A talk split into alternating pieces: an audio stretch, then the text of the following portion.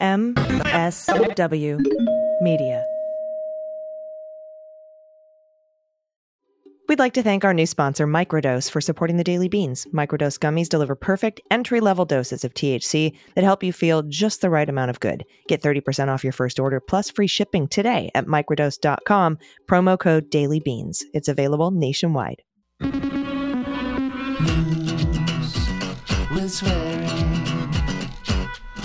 Daily beans,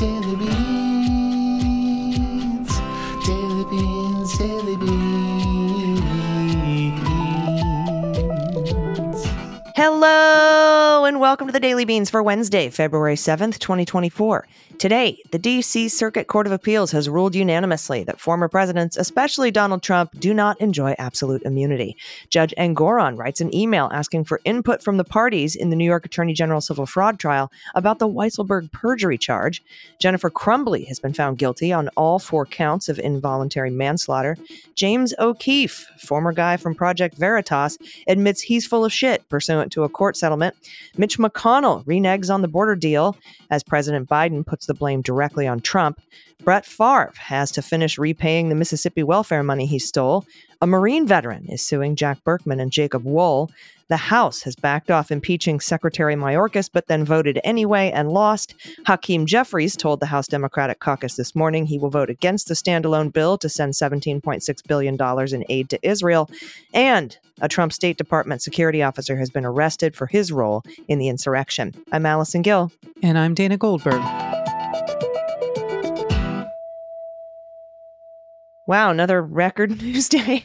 I mean, my God, but there is some stuff we have been waiting for. So excited about that. yes, I need to announce I'm going on vacation more often. That seems to work. That All it to- was was the tease, the threat of you leaving the show. Okay, we'll give her what she wants. I told everybody on Twitter that the delay the delay was my fault because I hadn't announced my vacation.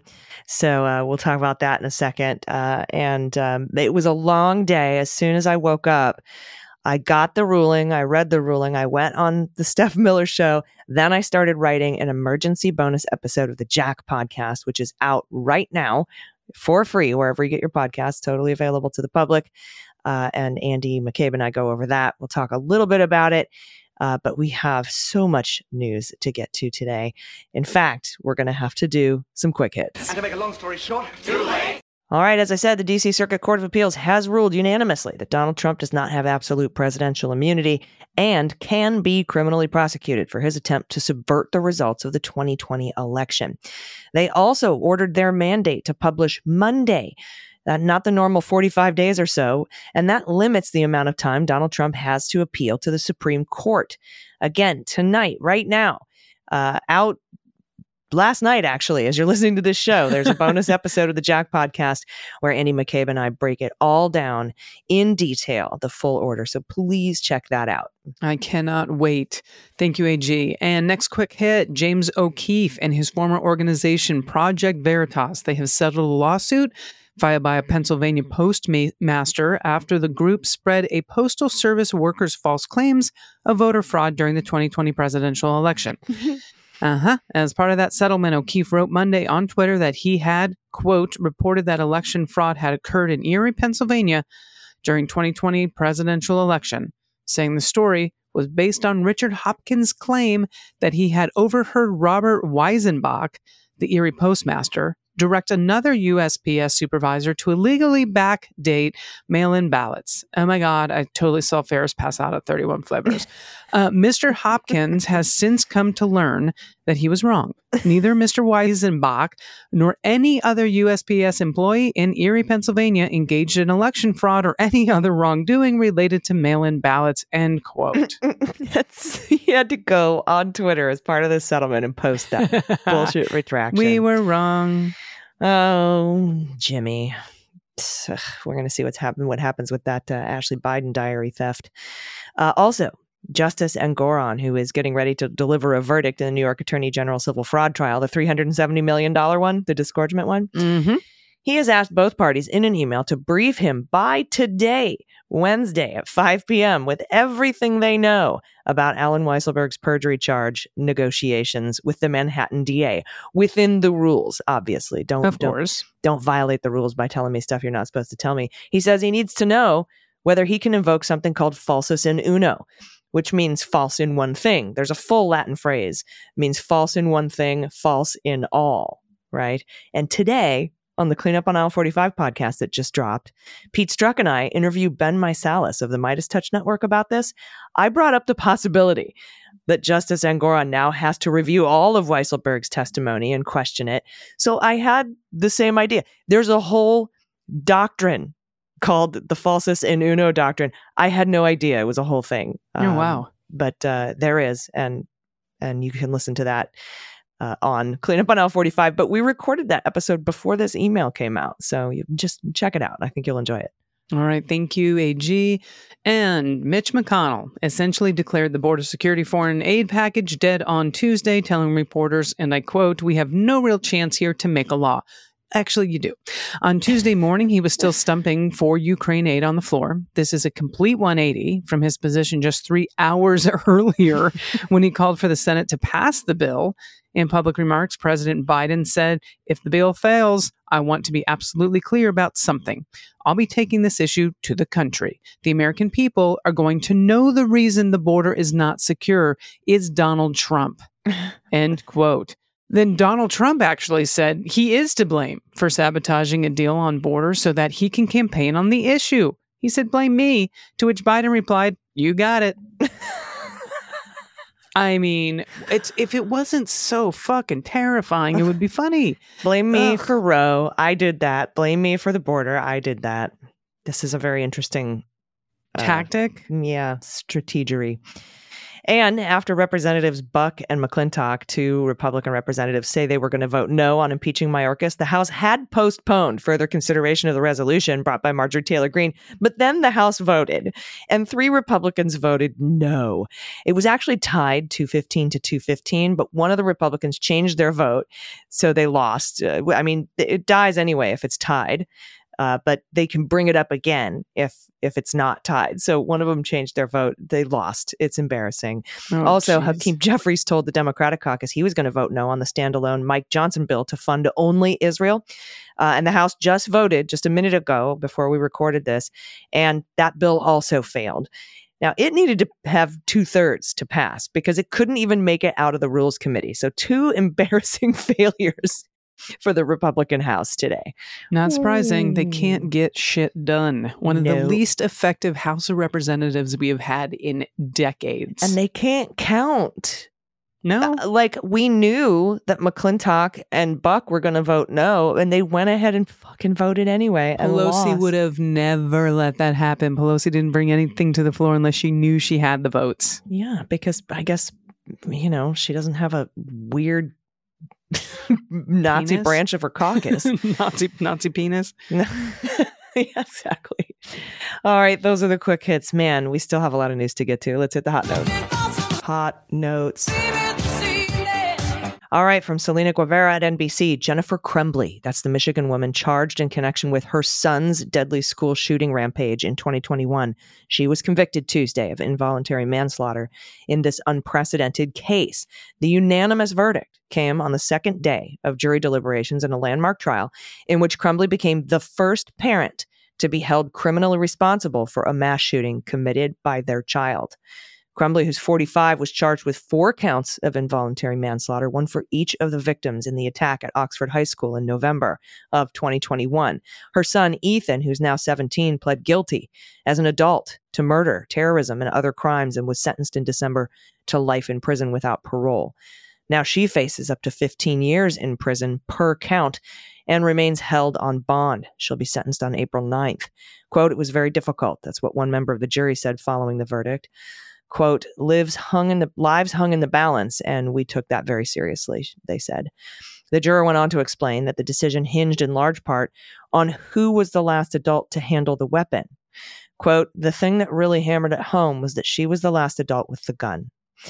Now the father of justin schilling 17 one of the four victims in the school shooting teared up when the verdict was announced, and he later hugged Oakland County prosecutor Karen McDonald and members of her team and shook the hands of law enforcement officers who testified. Quote, We've been asking for accountability across the board, and this is one of the steps toward that. That's what Craig Schilling said outside the courtroom. He went on to say, I feel that moving forward is not going to be any easier because of what we left behind, but it gives us hope for a brighter future. The trial, which opened January 25th in Oakland County, hit at themes of good parenting and gun safety and has come at a consequential moment in you in the US when a drumbeat of school shootings have roiled communities like Uvalde, Texas, Nashville, Perry, Iowa, just day after day after day.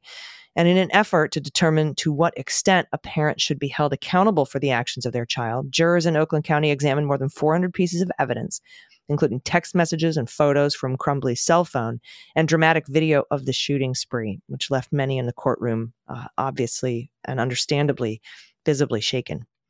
The prosecution called more than 20 witnesses, including law enforcement and school staff. The defense brought in just one, the defendant herself. Now, to prove its case, the prosecution attempted to portray Crumbley as a neglectful mother who cared more about her hobbies and carrying on an extramarital affair than spending time with her son. Then, when she and her husband gifted their son a semi automatic handgun in the days before the shooting, prosecutors pointed out that neither of them properly stored it. On the same day as the shooting, when the Crumbleys were earlier summoned to the school because of a disturbing drawing of a gun made by their son, the parents did not tell school officials that he had access to a weapon. Now, Ethan would go on to kill four students Schilling, um, Madison Baldwin, Tate Meyer, and Hannah St. Juliana. Uh, but, uh, but Crumbley's defense lawyer, Shannon Smith, suggested it was James Crumbley who was specifically in charge of storing the weapon, and that the school knew Ethan was having trouble paying attention in class but didn't fully inform Jennifer Crumbley. Smith had asked the jury during her closing argument to acquit her client, quote, not just for Jennifer Crumbley, but for every mother who's out there doing the best they can, who could easily be in her shoes. James Crumbley, 47, will stand trial next month on the same involuntary manslaughter charges. The judge in Crumbley's trial imposed a gag order that prevents the prosecution and defense from speaking publicly until after his trial is over. Jennifer Crumbley took the stand in her own defense. As I said, she testified her son was generally worried about his future after high school and was depressed, but that his mental health never alarmed her enough that she felt the need to seek a professional, you know, uh, to see a professional about it. But I think he was saying something about demons and hearing voices. Uh, but she acknowledged that she could have taken him home on that day of the shooting, but also didn't believe he was capable of committing such violence. And more than two years after the shooting, she told the jury she wouldn't have done anything differently. Wow. She said, I don't think I'm a failure as a parent. Now, Craig Schilling said the jury's decision shows how important it is for parents to be mindful of their children's needs. Uh, gun safety groups echoed that verdict and th- that the verdict is a warning that parents can be held responsible. Quote, plain and simple, in uh, the deadly shooting at Oxford High School in 2021 should have and could have been prevented had the Crumbleys not acquired a gun for their 15 year old son. That's Nick Suplina, Senior Vice President for Law and Policy at Everytown for Gun Safety. That's what he said in a statement. And he went on to say this decision is an important step uh, toward ensuring accountability and hopefully preventing future tragedies. So precedent setting precedent setting case today. It really is. It is. Thank you, AG. This one's from the Associated Press. Mississippi's state auditor filed court papers Monday renewing his call for Brett Favre. You remember the story to repay the state for welfare money that the auditor says was improperly spent on projects backed by the retired NFL quarterback. Auditor Shad White's demand of nearly $730,000 from Favre is the latest twist in a long running legal battle over money that was supposed to help some of the poorest people in one of the poorest states in the nation. Favre was, as we know, pro football player, Hall of Fame member. He lives in Mississippi. Filed lawsuits in February of 2023 accusing White and two national sportscasters of defaming him in public discussions about welfare misspending. White said in 2020 that Favre had improperly received 1.1 million in speaking fees from a nonprofit organization that spent welfare that spent welfare with approval from the Mississippi Department of Human Services. The money from the temporary assistance for needy families program was to go toward a volleyball arena at the University of Southern Mississippi. Favre agreed to leave fundraising efforts for the facility at his alma mater, where his daughter started playing on the volleyball team in 2017. And I quote, Favre had no legal right to the possession or control of this 1.1 million. That's White's attorneys wrote that in the court filing Monday. Favre repaid $500,000 to the state in May of 2020 and $600,000 in October of 2021, but the new court filing said he still owes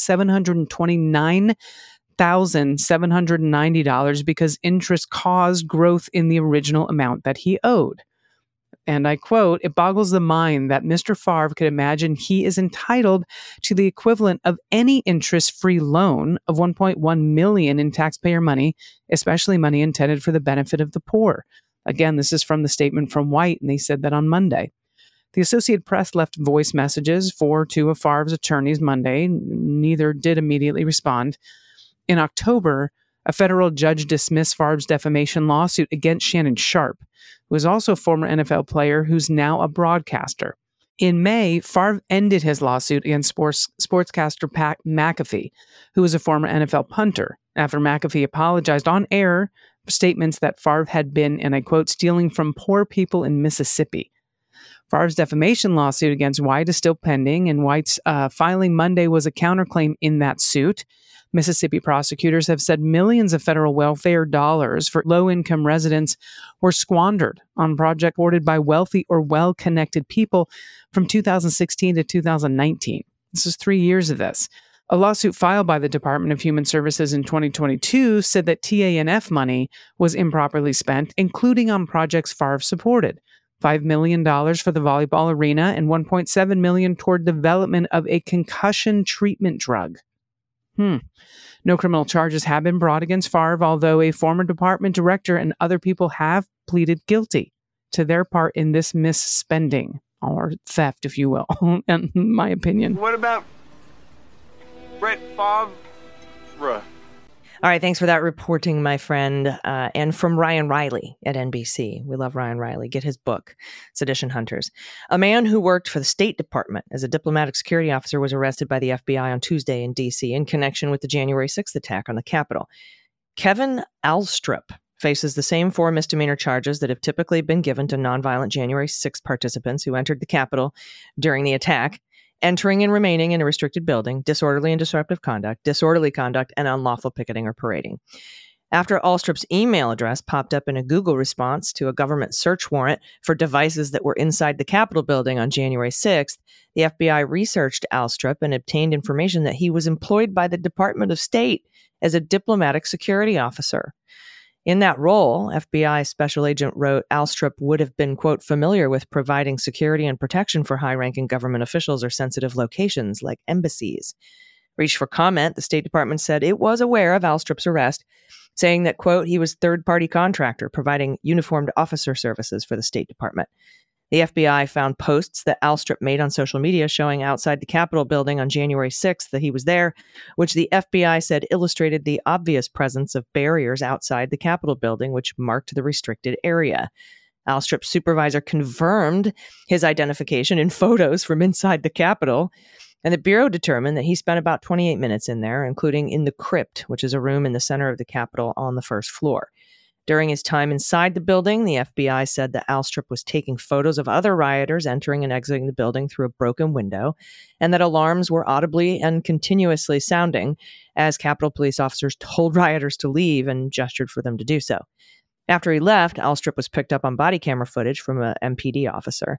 More than 1,250 people have been arrested in connection with the attack on the Capitol, and federal prosecutors have secured about 900 convictions. Online sleuths have identified hundreds more participants in the attack, and the statute of limitations expires in less than two years, early 2026. Thanks so much, AG. And this one's from Justin Rohrlich at the Daily Beast. In the fetid swamp of far right politics, two names are infamous for having unleashed a torrent of particularly ludicrous stunts, lies, and scams. Among other things, Jacob Wohl and Jack Burkman have lobbed phony sexual misconduct claims at former FBI director and Trump era uh, special counsel Robert Mueller. They've recruited a young Trump supporter to smear then presidential candidate Pete Buttigieg as a rapist. They also floated a preposterous tale that Senator Elizabeth Warren was carrying on a kinky BDSM imbued extramarital affair with a 24 year old soldier later found to have exaggerated his service record. Do you remember that? That Yes. story was bananas. Yeah. In 2022, the hapless Wohl and Burkman pleaded guilty to felony charges that they targeted African American voters with illegal robocalls to deter them from voting. They were fined more than $5 million and had to do community service to actually register voters in black areas as they should have. Now, one of the pair's targets is fighting back. A Marine veteran and attorney claims his life fell apart after Wolin Burkman falsely tarred him in 2021 video as a child sex predator. That's according to an $11 million racketeering lawsuit obtained by the Daily Beast. Good for this guy.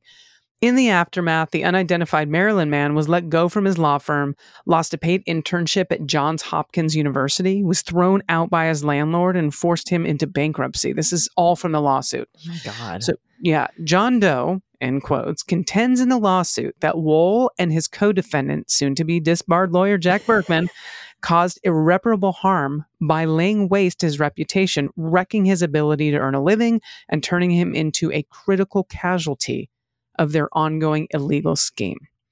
Now, Doe, as they're calling him, ha- who had previously been married, was single at the time, matched on Tinder with a 36 year old mother in Gaithersburg who was called herself Sarah. Okay, this is all according to the lawsuit. The two spoke a few times by phone before making a date to meet in real life, but John Doe did not use sexual language in these communications, nor were any pictures exchanged or solicited. Okay, this is again from the suit. But it goes on Sarah was in fact one of numerous quote false profiles of women that Wohl and Burkman had created and placed on the dating site for their show. So, when Doe showed up at Sarah's tidy two story home on August 29, 2021, he was greeted at the door by a woman he believed was the woman he was expecting to meet, i.e., Sarah, who happened to be 36. That's what they said. And the lawsuit continued with all of this craziness. The woman whose real name is Anastasia, according to the lawsuit, invited John Doe inside when he immediately realized that there were hidden cameras in the apartment, it says, noting that as Sarah went upstairs, Wohl Burkman and five other men surrounded him.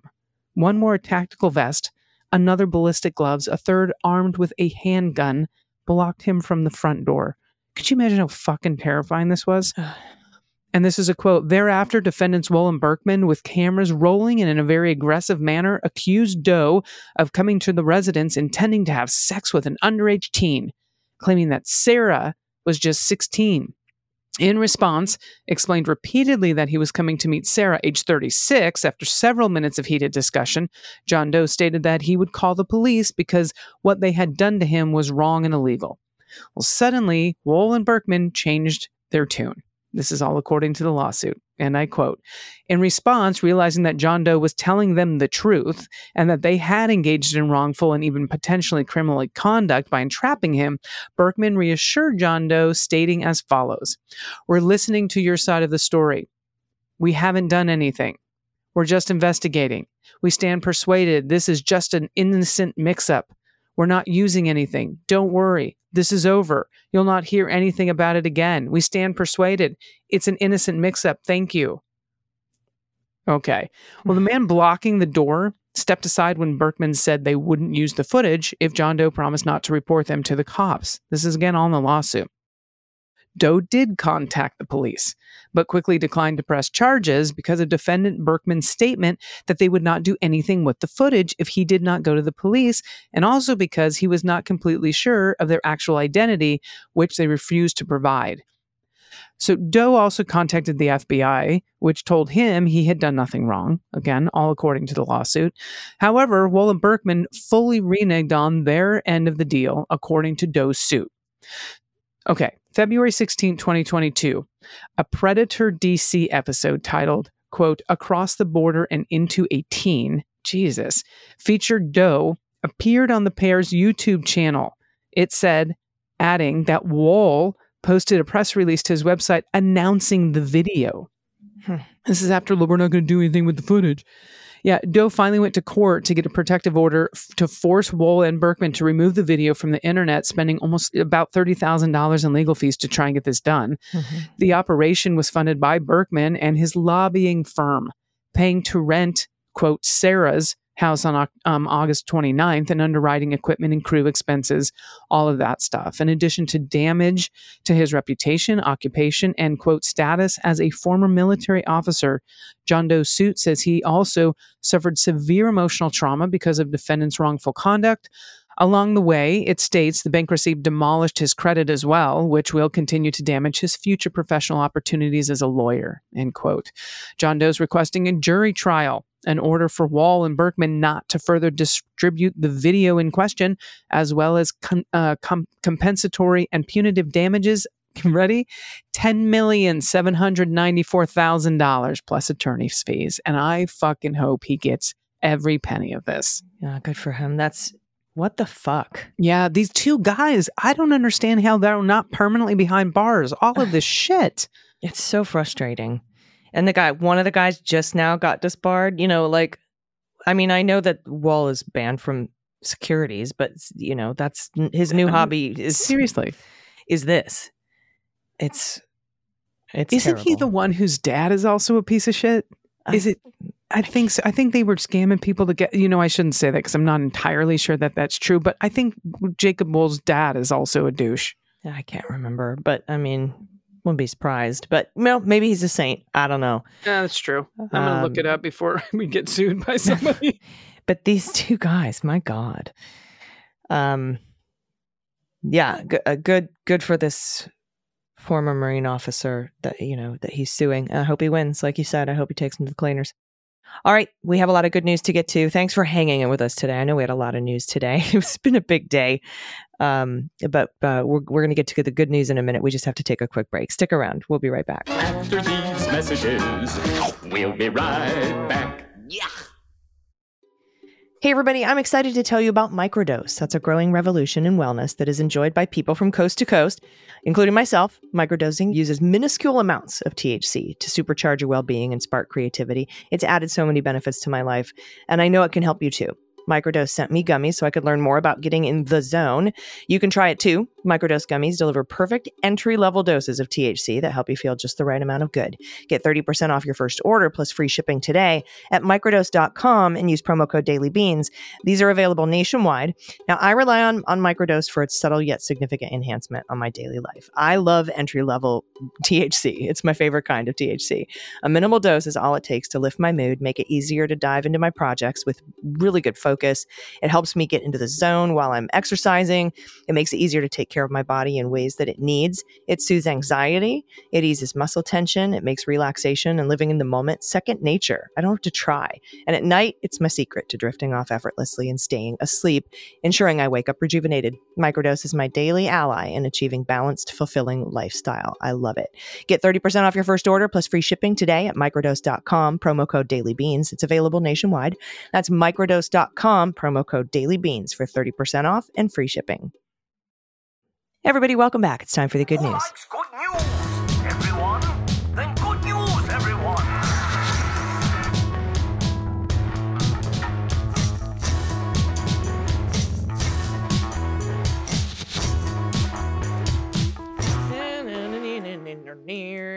Good news. And if you have any good news, confessions, corrections, you want to play what the fark is in your arc, any animal, send it to us and we'll guess the color or the title of the animal. That's about the best we can do because we failed so miserably at dog breeds. Although I'm still pretty good at horse breeds, but you nailed that dog yesterday. We got the Whoa, easy with your word salad there. Oh, easy with the interpretation, my comedian friend. Uh, Someone's going to just pop it in the web, the podcast right in that moment. Dana nailed that dog yesterday. yeah, Ja- Jacob Wohl is going to take it, release it all over the internet for you. Um, but anyway, you you did really well in the what the mutt category. Thank you very much. Uh, if you have theses titles, dissertation titles, stories about the VA, your good news stories about the VA, I love those. We also are really enjoying your student debt relief stories. If you have any, or if you know somebody who is experiencing student debt relief, send that to us. We want to hear about it. Um, what, what else do we do? We do shout outs to yourself, your loved ones, small businesses, shit kids say, frog orgies, baby pictures, all of it. Send it to us. dailybeanspod.com and click on contact. Oh, yeah, Toby Keith passed away today. So, first up from Sarah, pronoun she and they. Notice how I just glossed right over that? Love the I was- beans. I'm looking at the like I'm looking at the, like you, and I'm like, do I? I don't say anything, right? I'm supposed to just okay. Let's yep. We're gonna keep going. If you can't say anything nice, don't say anything at all. Precisely. Just shout out to the Dixie Chicks. All right, Sarah, pronoun she and they. Love the beans, and you two lovely ladies. Thank you for all you do. Mostly, thank you for the sweet intro song that gets my baby tipping, t- tippy tapping whenever he hears it. It's literally the cutest thing I've ever seen. Please accept his adorable little face as pod tax. Oh, Again, they might be giants, magical for kids. Uh, I also want to give a massive shout out to a longtime friend, Nicole, on her very first Grammy win. Ooh, Best Jazz Vocal Album, indeed. nice. I know she'll win plenty more in the future. Y'all are so cool. Sarah, Look it's awesome. This kid is adorable. Baby. What's he eating? Is that cake? I want it. I want that Yep. cake. Oh, so such a happy child. Look at the smile. Oh, thank you for sending sweet. that.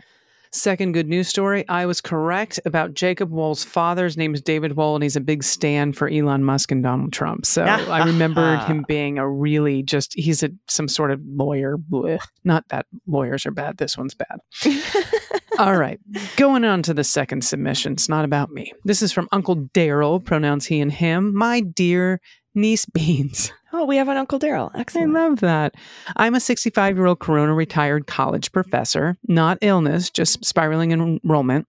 Proud ally and a member of the class of 2015 at Evergreen State in Washington who listens to you, amazing humans, every day.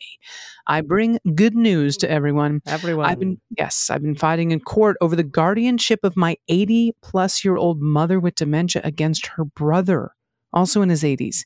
He decided because he is more successful than I am, he would be a better decision maker for my mom. After a seven month battle of delays and nasty mudslinging toward me, I was finally appointed as mom's guardian, and her brother was reprimanded by the court for wasting their time. Mm. Rich folks don't always win. My pet tax is my sweet princess Daisy Lou Who of Whoville, Daisy or Boo for short. Nothing but love for you all. And look at this bitty who just wants their chest rubbed. I want to rub that chimkin chest. So adorable. Oh, Uncle Daryl, face. congratulations. Yes, congratulations indeed. There's a second photo of the dog. Yeah, It's even more adorable. yeah. I don't know, Sometimes the courts get it right. hard to pick. Yes, rich folks don't always win. Congratulations. And what? And how terrible, you know, to have to go through that bullshit with a family member. Oh, I'm so sorry you had to go through that, but I'm so glad that you prevailed. Next up, Simon and Andrea or Andrea. Good day, AG and DG. The good news is that since I have dual US and Aussie citizenship, my wife and I were able to pull the proverbial eject lever and can now watch the political craziness happening in the United States from a relatively safe distance. yeah, just about as far away from the United States as you can get. Podtax is a photo of Minnie the Moocher. You will guess her breed easily. So something more challenging might be for you to guess the weight of my best mate. Hint. Sometimes she weighs more than all the dogs in the dog park combined. Oh, and then our producers just put the answer right there. I would not have guessed 160 pounds. I would have guessed something close. That is a beautiful, I'm assuming that's a great mastiff. Yeah, that's a big, giant, beautiful baby. And I love the brindle color. And look, the drool for full effect. Because you can't have one of these big babies without a little little You string of drool. My dad used to say that, that there had because we you know we'd Pyrenees. He's like, there's got to be a way I can sell this as an industrial lubricant. He's like, there has to be. So thank you for that, Simon and Andrea. All right. Um, so I just scanned to the photo in this next story. I just want to know who was in the right place at the right time. This is from Mark Zed, longtime listener. I'm not sharing any good news per se, just curious about how far your frog orgy obsession goes. Does it extend to other animals? Squirrels, maybe? I guess that all leads to the question of what qualifies as an orgy. And there is a photo of three squirrels in doggy style piling on each other in a tree. And and it also there's like the branches are in the shape of a heart. And I don't know if anyone noticed that when they took the picture, but there's definitely a squirrel orgy happening. And ever in, in its love. It is That's- love for all of them. The squirrel thruple. They are. That's adorable. Uh, what qualifies as an orgy? Can what? Let's Google it. Oh, okay. Um, I'm not doing that on my computer. Good. You should do that in the when you, when you have like invisible mode. or It something. says a wild party characterized by excessive drinking and indiscriminate sexual activity, or an instance of excessive indulgence in a specified activity, like an orgy of buying. Yeah, okay. Okay. Who's ever said, "Oh my God, I had an orgy at the store, five pairs of shoes"? How many people needed for an orgy? I love Google sometimes. Yep, you're seeing how the sausage is made, people. Whether it's a common occurrence or a special occasion, an orgy is an event not to be missed, categorized as sex between a group of four or more people. These play parties are a wonderful way to spend time with friends while enjoying some sensual fun. From Who wrote that? Orgy Etiquette at the Fulcrum. That's amazing. CA. I Okay. guess that makes sense because three people is a threesome. So after that, it's an orgy. Yeah, because a foursome is for golf. There you go. Uh, all right. Well, there we go. Four more. Google saves the day. Uh, uh, is it my turn? Yeah. It is your up. turn. Yeah, From- that was supposed to be a short one, but then we elongated it. we elongated it. All right. Uh, I'll take the next two. From Tom, no pronouns. Hi, diddly ho, Queen Beans. I'm a fairly new listener to your show, thanks to my best good friend, Abby. And I wanted to let you know you fucking rock. I look forward to listening to your podcast daily, and you've become one of my favorite podcasts to listen to. Anyway, here's a picture of my cat, Loki. You can't see him because he's hiding. Okay. Cute. Tom, I love this because I have had cats who think they're hiding, but they are not. And this is a beautiful example with Loki. Thank you I for that. love that name. And yes, me too. And thank you for the very kind words. And shout out to good friend Abby. I love it. All right. From Marcy Um, M, no pronouns. I told you I was going to take the next two. Oh, you know what? I stopped listening to apparently five minutes ago. You know, it happens to me every day. So don't even worry about it. I just keep talking. All right. Just do it. Marcy M. Uh, it's why when I go out on tour, I'm like, is this what, people, like actual people? Is this what this is like? Speaking to humans? From Marcy M. No pronouns. I volunteer for an organization called Random Acts of Yep. Flowers. Awesome.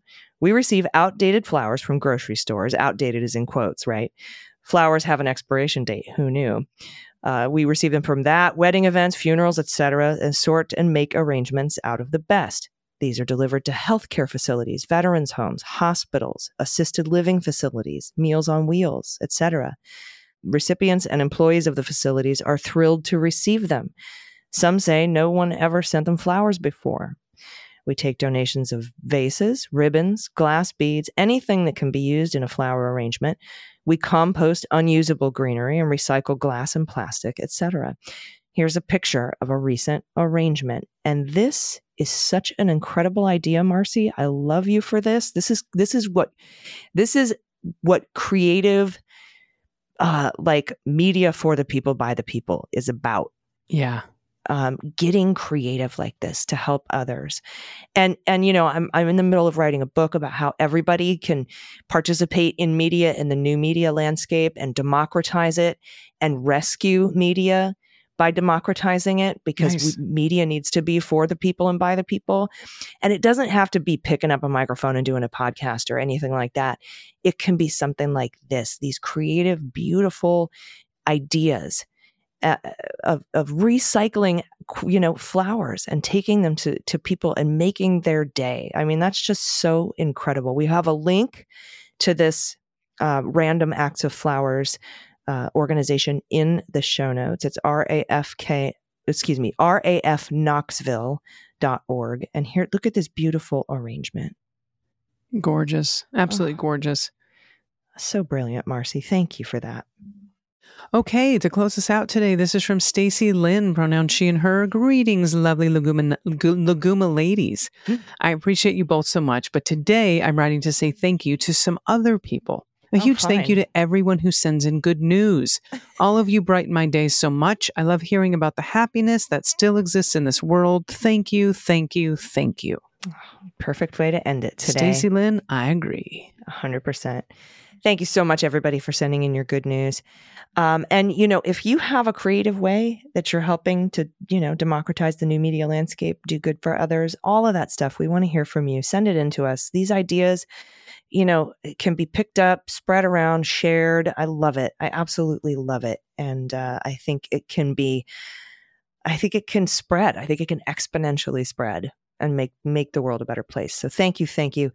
Send everything to us, dailybeanspod.com. Click on contact. Any final thoughts today from you, my friend? No final thoughts today. All right. Well, everybody will be back in your ears tomorrow. Right now, go listen to that Jack episode about the immunity filing. It's, uh, you know, a great detailed breakdown. And by the way, it's exactly one minute, or excuse me, one hour, six minutes, and 21 seconds. One, six, 21.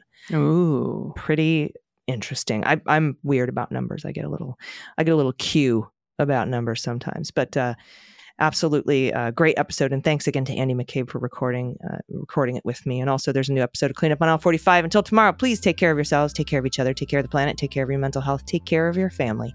Vote blue over q. And take everyone you know with you. i've been ag And I've been DG. and them's the beans. The daily beans is written and executive produced by allison gill with additional research and reporting by dana goldberg. Sound design and editing is by desiree mcfarland with art and web design by joel reeder with moxie design studios Music for the Daily Beans is written and performed by They Might Be Giants, and the show is a proud member of the MSW Media Network, a collection of creator owned podcasts dedicated to news, politics, and justice. For more information, please visit MSWmedia.com. MSW Media. Hi, this is Jon Cryer, and I am hosting a new seven part true crime podcast called Lawyers, Guns, and Money that'll challenge everything you think you know about U.S. covert operations and presidential misconduct.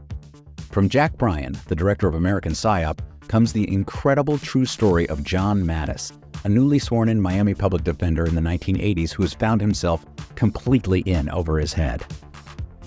I step off the plane, and there is a van with a couple guys with Uzis.